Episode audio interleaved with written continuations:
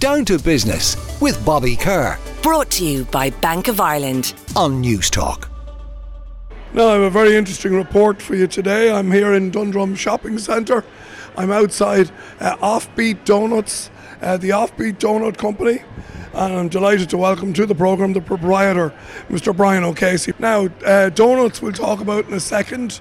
Uh, tell us a little bit about the business and a bit, little bit about your own background and how the business developed. Um, I worked for many years, I suppose, in the corporate sector of uh, the bakery business with Cuisine de France and Aryzta.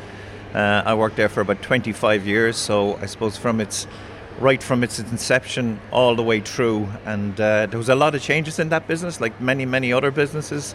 I was given some options of maybe moving to another country or taking redundancy. Um, obviously, my roots were in Ireland, and I wanted to stay in Ireland.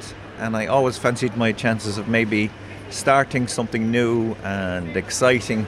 I could bring to the bakery market uh, in Ireland. So 2016 then, uh, Offbeat Donuts is is formed.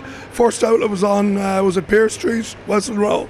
That's right. It was um, actually we designed the whole bakery and the production of the donuts to fit into a very small footprint, um, so that it would fit into our, our outlet in in the train station in Pearse Street on Westland Row.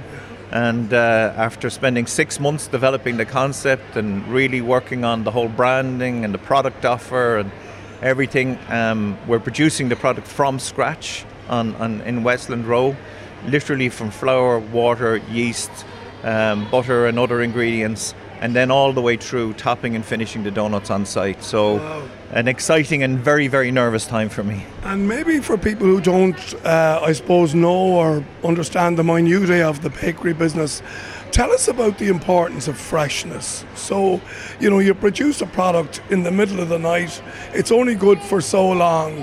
And part of the challenge is getting that product to the consumer in the fastest time period possible. Yes, and for me, the fastest time period possible was producing the product on site. Yeah. In our locations, we start production in the morning, the morning that we're going to sell the product. We top and finish the donuts on site in, in our premises, and then we keep the distance between the bakery, as in the frying of the donuts, and the topping and finishing the donuts to as short as possible because we go back and forth three times a day um, with fresh donuts throughout the morning. So we're here in Dundrum with Brian, uh, with his business Offbeat Donut Company. They really do look fantastic, Brian. Uh, see one here with a crunchy on it. Um, talk to me about some of these donuts.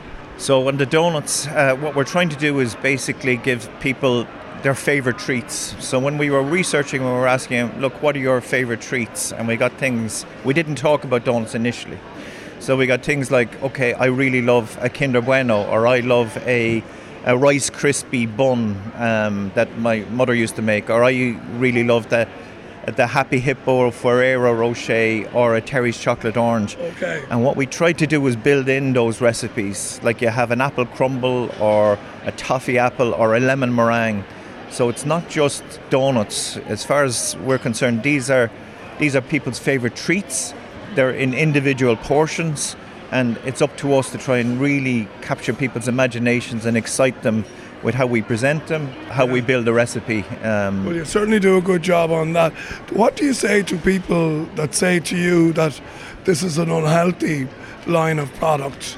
That really that there should be options here that are less calorific. donuts are very much on the treat end of things, but within bakery, bakery has always been associated with treats and with occasions, and we're lucky, we're very lucky to be in a, a category where people have very strong emotions about. Um, there's a lot to get us down in life. We need some things to get us uh, maybe a little smiley or a little cheerful.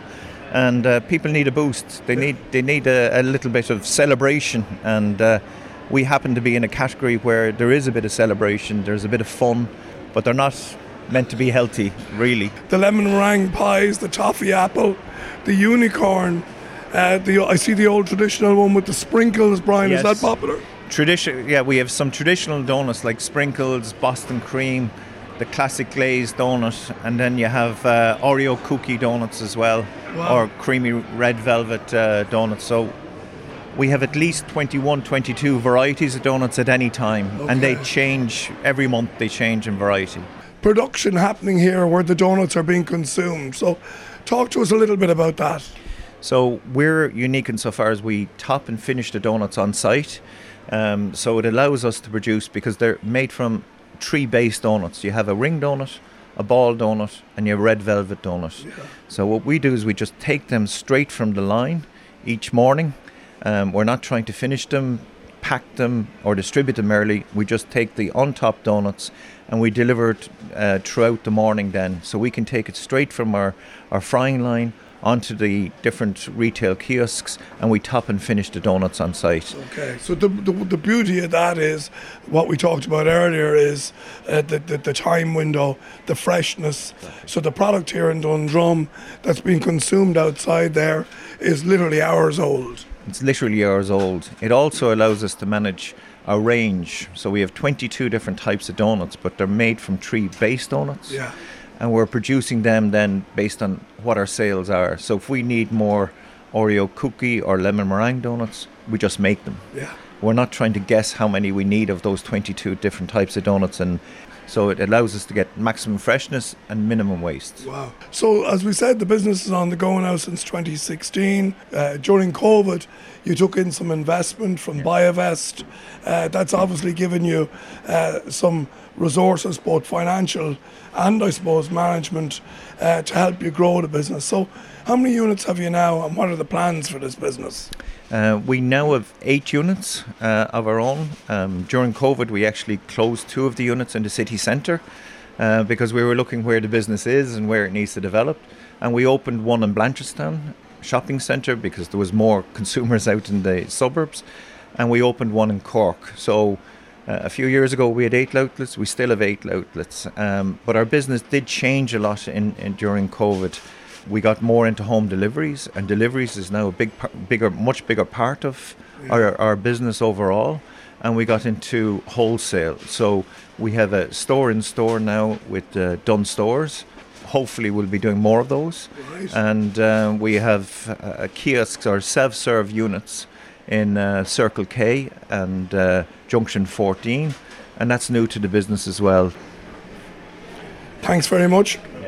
So, we've been presented uh, with a Ferrero Rocher donut here, which I'm about to try. Oh, yes. Now, that's indulgence.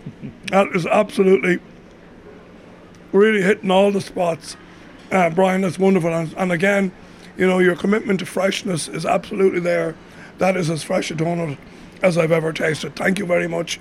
And thanks for joining us today. And good luck with your business, Offbeat Donuts. Thanks very much, Bobby.